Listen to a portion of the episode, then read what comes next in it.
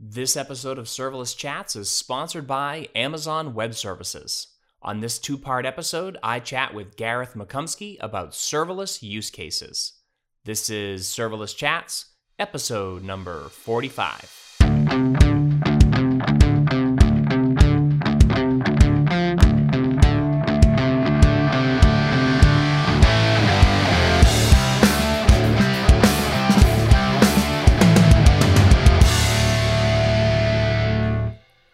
Everyone. I'm Jeremy Daly, and you're listening to Serverless Chats. This week, I'm chatting with Gareth McCumskey. Hey, Gareth, thanks for joining me. Thanks so much for having me on, Jeremy. So, you are a solutions architect at Serverless Inc. So, why don't you tell the listeners a little bit about your background and what you do as a solutions architect? Sure. So, uh, going back a bit, I mean, I've been a uh, web developer for a few years now, coming up to 15 years. Doesn't feel quite as long as that.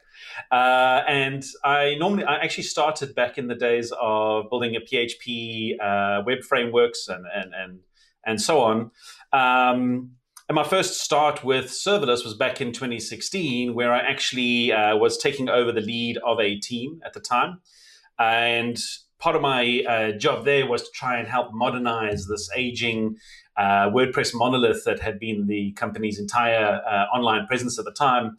And the company was they they sold uh, tours online, and online was the only way that they sold their product. So it was quite important to have this uh, this product working well. Um, and then I was going through the usual steps, just taking a look at uh, how we could potentially modernize things, looking at the Laravels and Symfonies of the time. Uh, and I was chatting to one of the guys at Parallax Consulting who had helped uh, this company set everything up on AWS, uh, get all the VMs up and running and the load balancers and and so on. And one of them suggested that I take a look at the serverless thing that one of their team had spotted. So I thought, well, let me give it a try. Let me give it a, let me see what this thing is. Um, and that really ended up being uh, my road down into serverless because the moment I, I picked serverless up and started looking at potentially building uh, a RESTful API out of serverless to help modernize the architecture for the company, uh, that was me. I was I was down the road and started building a POC um, and the, P- the POC we had was just to take one small portion of this uh, of the existing stack and replace it with something completely based off of serverless, something that was received reasonably high traffic, that was wasn't super critical uh, for the running of the organization. So if it failed, it wasn't a train smash. Uh, but if it succeeded, it would give us a great indicator that this was uh, something we could definitely move forward with in the future. Um, and ultimately, the POC was a raging success. Uh, everybody in the organization was incredibly impressed with how well this uh, serverless stack that we built. And to be perfectly honest, it wasn't even the best architected serverless stack in the world, but it still performed incredibly well, which was right. quite impressive at the time. Uh, so yeah, we were really happy with that. that. That essentially solidified serverless for me uh, and, and the way forward for me in the future. Awesome. And so then you started you then you started working at uh, Serverless Inc. as a solutions architect. Mm-hmm. So what are you what are you doing there now? So now I'm, I'm involved with the growth team, and you know, being a startup, you know, the roles are quite mixed. So I'm called a solutions architect, but I end up doing a lot of a lot of different things. One of my main roles is involved in support of our paid product, so the Serverless uh, Serverless Framework Pro dashboard. I help users who are using that product and helping them deploy it and set things up. Uh, but there's also we have we have a, a number of users who uh, who need support and help and, and, assistance in setting up their serverless architectures and, and designing their serverless architectures around their use cases. So that is that's a really interesting job where you get to see quite a variety of ways that organizations are using the serverless framework. Um, and it also means I'm working on content all the time. So I'm writing blog posts, producing right. videos, talking to the community, doing talks, all the usual sort of developer relations side of things as well keeps me quite busy. Awesome. All right. Well, so since you are so deep into this stuff now, and uh, again, you're working with a bunch of different clients um, with Serverless Inc., you're writing these blog posts, you've been doing this for quite some time now. I mean, uh, I think you started, what, around 2016 or so working on serverless? Is that about right? Yeah, I started in 2016 building serverless applications for the first time. And last year I joined uh, serverless themselves. Yeah. Right. So you you're so in terms of experience with serverless, you probably have the most amount of experience you can possibly get, right? Because this is such a new thing. So um, you've been doing it for a while. You've been seeing all these different things, and and one of the things I think is really interesting for people to be able to see, and especially people who are new to serverless, um, you know, is this idea of what are the use cases that you can solve with it, right? And, and it's funny um, if you're familiar with James Beswick, um, you know, he has this sort of joke that he used to do in one of his presentations where you know he thought serverless was just for um, converting images to thumbnails, like that was sort of like a very popular use case way back, uh, you know, when this when this first started to become a thing. Uh, and obviously, you see a lot of things like web APIs and some of this other stuff. But I'd love to talk to you about that today because I think there are a broad range of serverless use cases. And I, you know, I'm probably in the camp of you can basically do anything you want with serverless. There may be a few exceptions here and there. Um, but uh, but maybe you can just you know give us a I don't know what, what do you see as like the most popular serverless use case? Well, right now, by far the most popular use case is using serverless to build uh, APIs, whether that be a RESTful API or even a GraphQL API. Um, and that's hands hands down the most common uh, use case at the moment. And I think that was uh, primarily pushed by the fact that API Gateway is actually such a great technology to use for building uh, APIs, specifically RESTful APIs, because it just takes away so much of that headache of trying to manage uh, web servers uh, load balancing them, uh, a whole bunch of features that it includes to help you build your APIs, including things like uh, request uh, JSON schema request syntax, you know API uh, keys that you can use to throttle users on your APIs, and a bunch of others. I mean, it just it's it's an amazing technology. And then you combine that with the power of something like Lambda in the backend that you can use to receive these requests process them and glue all the other managed services that you may need, like your Dynamo DBs and so on. And you have a very, very solid uh, RESTful API backend that you can uh, very easily use. And then when you combine that with something like a, the Jamstack, uh, which is a, is a, is a relative, it's it's odd how this relatively new phenomenon that's coming out is essentially a regurgitation of an old phenomenon that we used to do in the old days, yeah. uh, where static files are stored on a server and it's just serving HTML, CSS, and JavaScript. And we have an API backend that helps us manage all the dynamic data that gets populated in these static files now. Um, and it's, uh, it's become uh, known as the Jamstack, essentially. Yeah. Uh, and this becomes a very popular use case for building web applications on serverless. Awesome. So let's dive into the HTTP or the or the API use case a little bit more because just so if people are listening to this, I'd love when we can kind of teach things on this podcast and we can get people to sort of just understand or make it click, right? And so you talk about an API gateway. We talk about Lambda as the back end. Um, maybe just explain exactly what you mean by, you know, what, what is API gateway and then how does Lambda really tie into that? So API Gateway essentially is is uh, AWS's uh, solution to give you endpoints. Um, so you need some way to expose an HTTP endpoint to any client. Um, and in this case, when I'm talking about Jamstack, I'm talking about uh, an, a web client in a browser. Uh, but it doesn't necessarily just have to be a web browser either. It can be a mobile application. And that's another very common use case we see where web APIs are reused in a, in a mobile application to provide data to a web uh, a mobile client. Um, and API Gateway is the, the front facing feature that allows you to receive data from your users.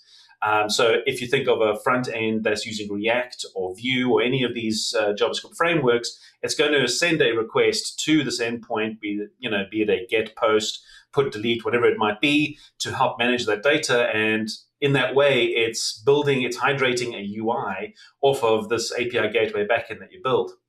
An API gateway is essentially a replacement for what you would normally traditionally know as routes in your web framework. Mm-hmm. Uh, if you've used any of these uh, MVC style web frameworks, you'd have a, a routes configuration that you'd apply uh, that would then point to a controller, potentially with some actions in them that then handles those requests. An API gateway essentially removes all of that, that work for you. You just need to configure a path, point it at a specific Lambda, uh, uh, Lambda function, and your code then receives an event object from API Gateway that contains all the details you need for this request, including everything from uh, your headers that have been received, including a few added in by API Gateway to help you, uh, you know, make some analysis on your request potentially, uh, to the body content that's been sent if this is a post request, for example. Uh, so it's essentially it, it, it replicates the, uh, the the effect of having an HTTP request come through any old web server like an Apache or an Nginx, uh, but without any of that concern about configuring this uh, a very complicated piece of technology on a on an EC2 instance that you could misconfigure, which right. uh, I've never done, I promise, um, or not secure properly. Yeah, exactly. um, so yeah, just combining those two really makes it incredibly powerful. Um, especially because when you look at Lambda, Lambda is an event-driven, uh, an event-driven way to run code. Um, so Lambda by itself is kind of useful, but you drop something like API Gateway in front of it that can trigger the Lambda function and pass data.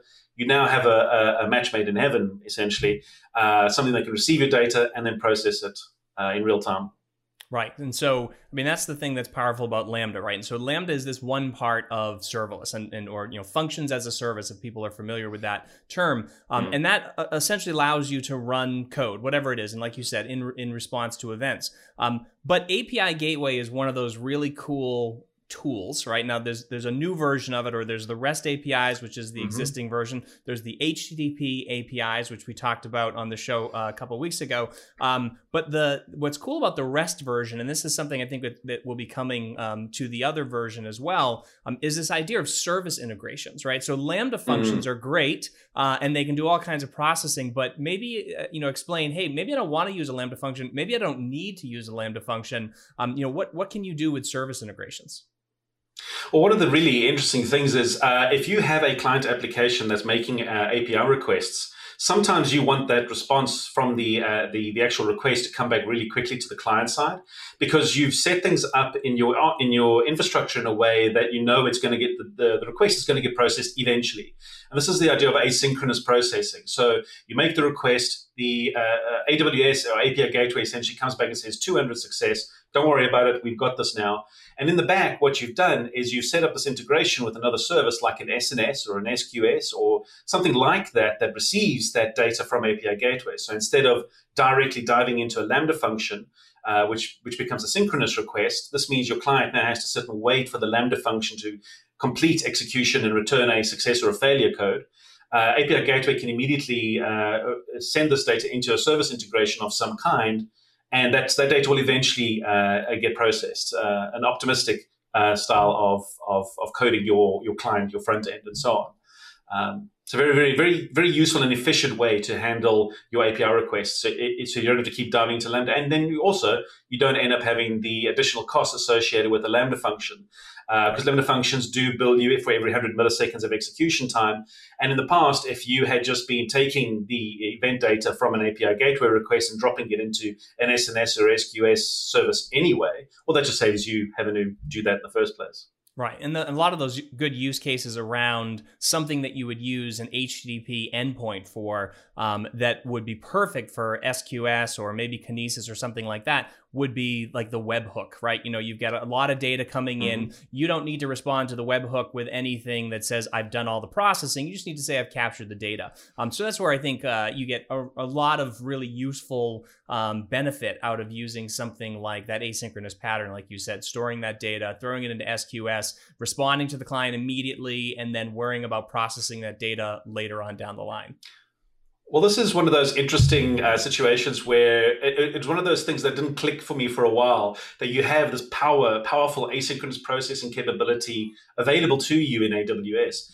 Uh, because you know traditionally, if you're building a, a, web application, you receive a request, you process things synchronously, you put things in a database, you handle those things, and you return a a response. Maybe you'll drop something in a in a, in a separate queue, uh, but generally things are done synchronously. Whereas with AWS, you can you can completely uh, you can you can run things completely asynchronously if you wish. You can drop things into SNS queues, uh, EventBridge, uh, all sorts of different services. And that means that in the background, things are processing while your uh, latency sensitive applications on the front end, for example, are, are complete and it gives a great user experience. Uh, so it's a very interesting way to build an architecture.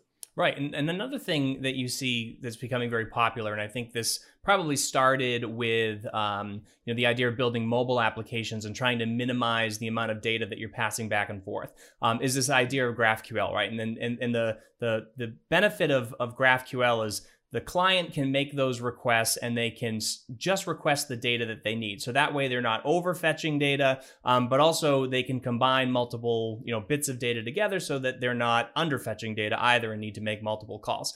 Um, mm. So API Gateway is great. You could actually build a GraphQL server with Lambda and API Gateway if you wanted to, um, server uh, in quotes. Uh, mm-hmm. But but there's actually a service for that called uh, AppSync. So can you just explain sort of what that does? Well, AppSync is a great tool to take away the headache of managing your own GraphQL server, which is no small feat. It can can become quite a hairy situation to do that yourself.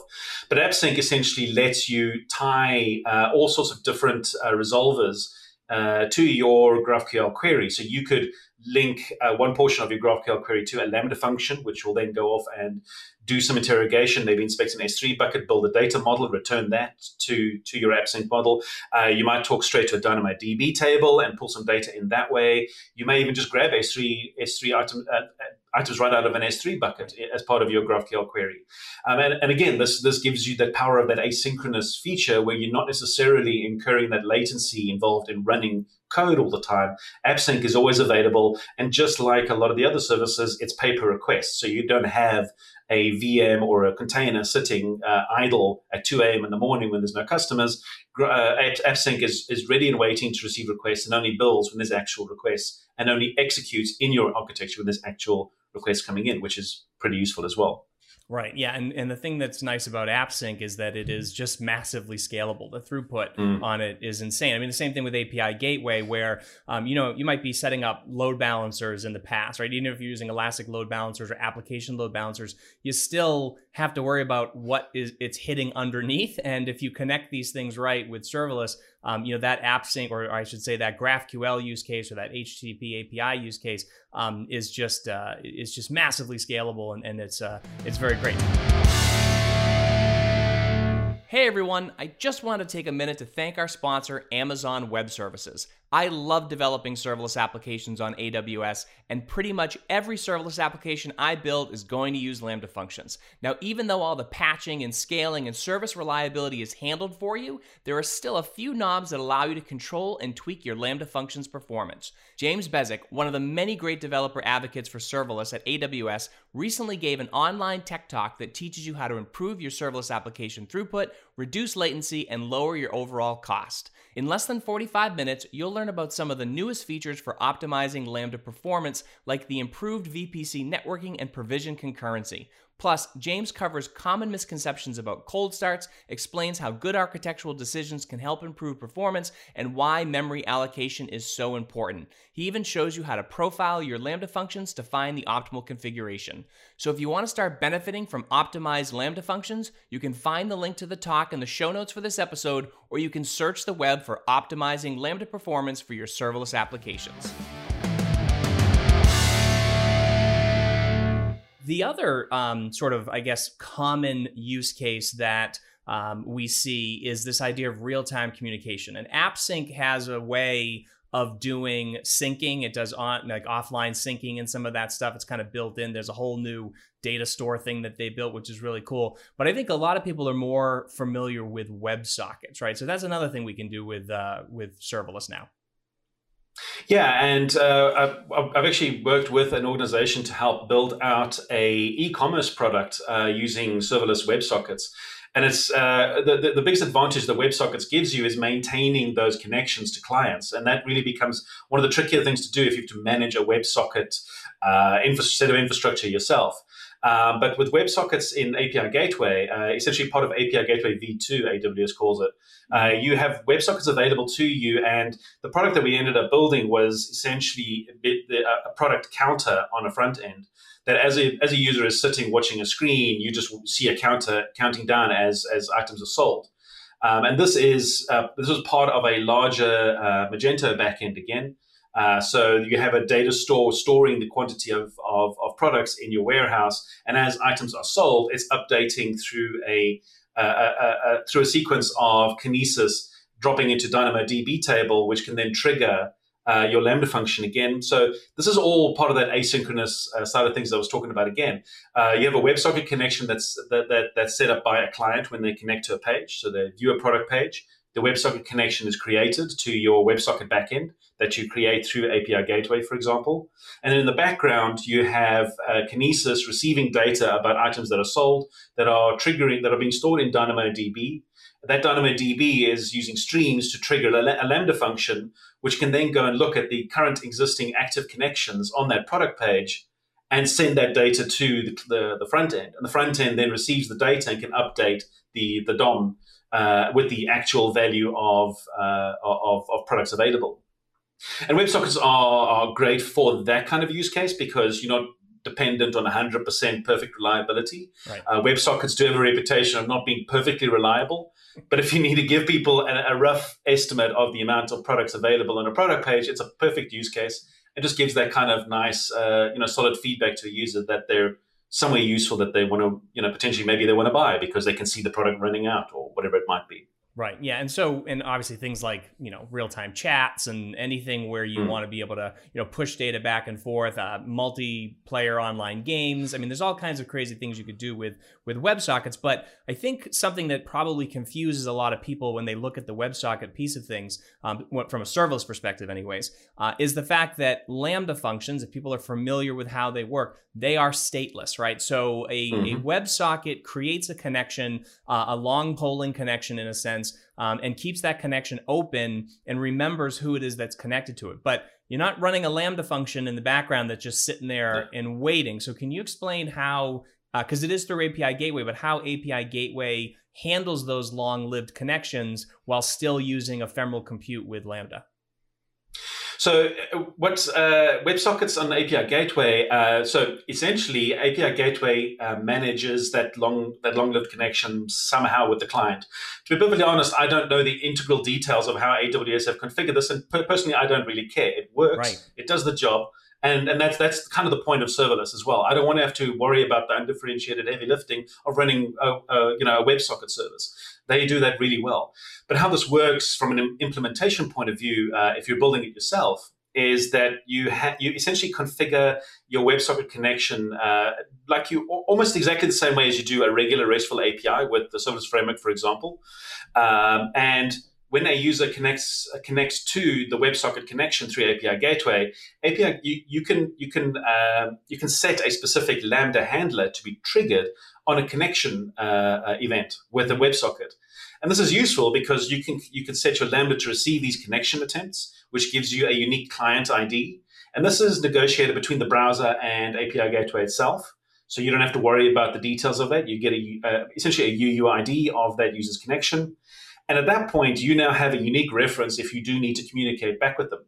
But as you said, uh, Lambdas are stateless, so we can't just throw that, uh, we can't just use a session token or anything like that. So one easy uh, use for that is DynamoDB, which is, uh, if anyone's not familiar with it, that's it's a fantastic key value data store uh, that is incredibly useful in, in the serverless context. And this, and, and because of its uh, low uh, latency and, and, and, high throughput, DynamoDB is fantastic for storing these UUIDs. Essentially, because the only thing you're storing is a UUID and potentially the location that the person connected from. So you just you have, you have some way to refer back to uh, where they've connected. And then on the other side of things, when you have data that you want to send, so again, in my example, like I said, you have a user on a product page. Uh, that they when they, as they load that product page in the backend, your JavaScript is saying, all right, they're on the product page. Create a WebSocket connection for this user to uh, this API gateway endpoint that you've already pre-configured uh, when you built the, when you built your uh, infrastructure, your your architecture. And at that point, API gateway sets up the connection triggers your Lambda function, your, your Lambda function that gets triggered on Connect with the UUID and the location of the page the person's viewing. And you can just log that into DynamoDB as is.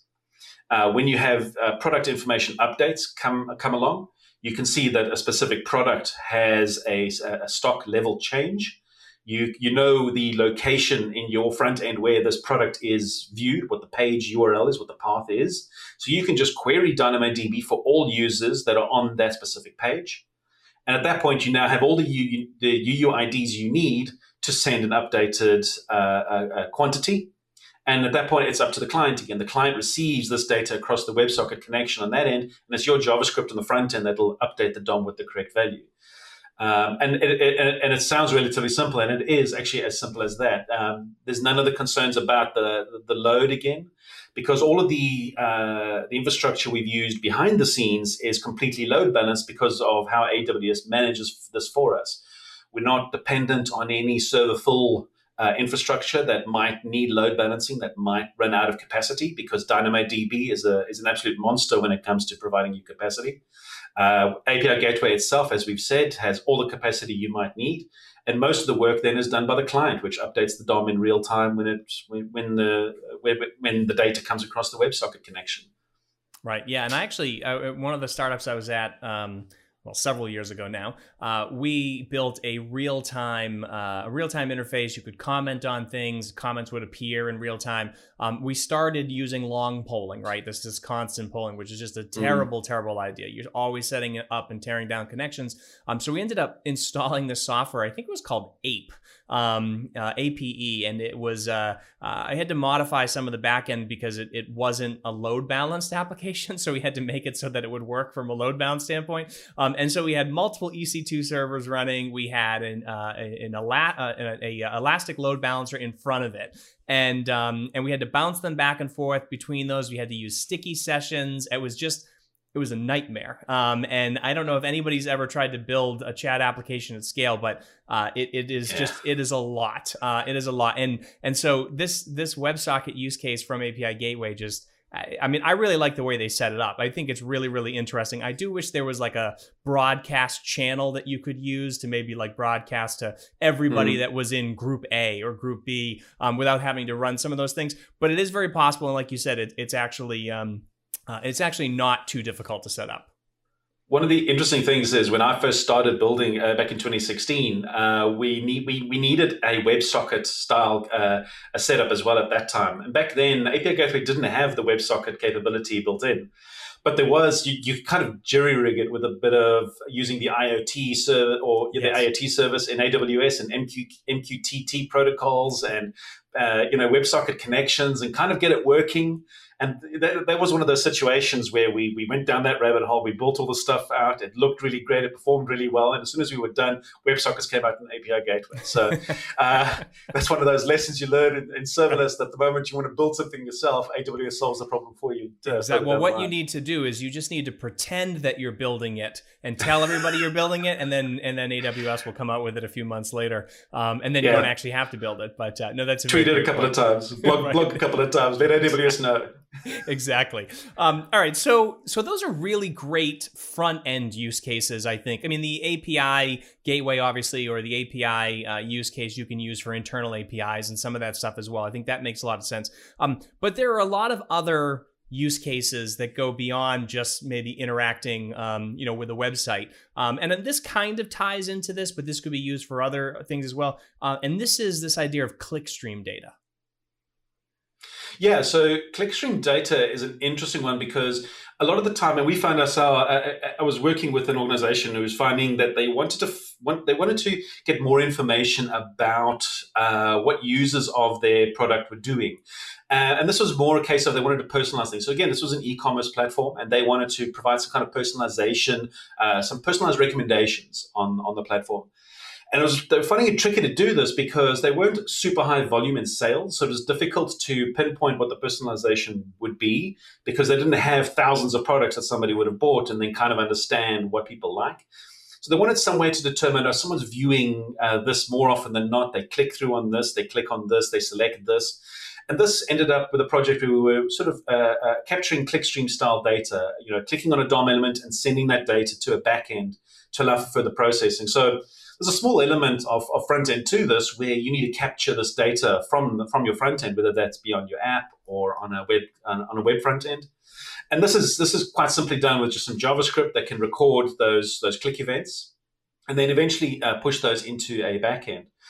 And again, depending on your volume, and in this case, the volume is reasonably high, you need a tool, uh, you need something like a Kinesis, for example, which is probably one of the least serverless serverless products uh, that you very often find because uh, Kinesis still has this element of you need to you need to allocate shards or you need to allocate some form of capacity to it, but it still handles an enormous quantity of data, which is pretty impressive. And it's really good at handling this kind of time sensitive data that gets piped in uh, constantly through a stream, exactly as the name suggests. And that's what we were finding. We needed somewhere to capture a lot of data very quickly and constantly all the time.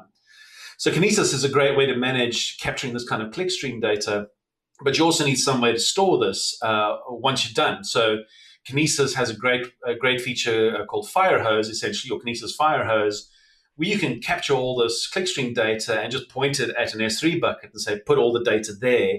Uh, instead of instead of trying to find ways to a- uh, process the data uh, once it's in Kinesis. Um, and this prevents you from having to spend a lot of time and effort on Lambda or any other kind of compute platform processing uh, vast quantities of clickstream data, uh, but you still want to capture this and store it somewhere. Um, and then what this helps with is there are other services, for example, that, that you can use. I think uh, services like uh, Glue and Athena mm-hmm. uh, to completely uh, unrelated names that kind of work together. um, AWS naming scheme uh, hard at work.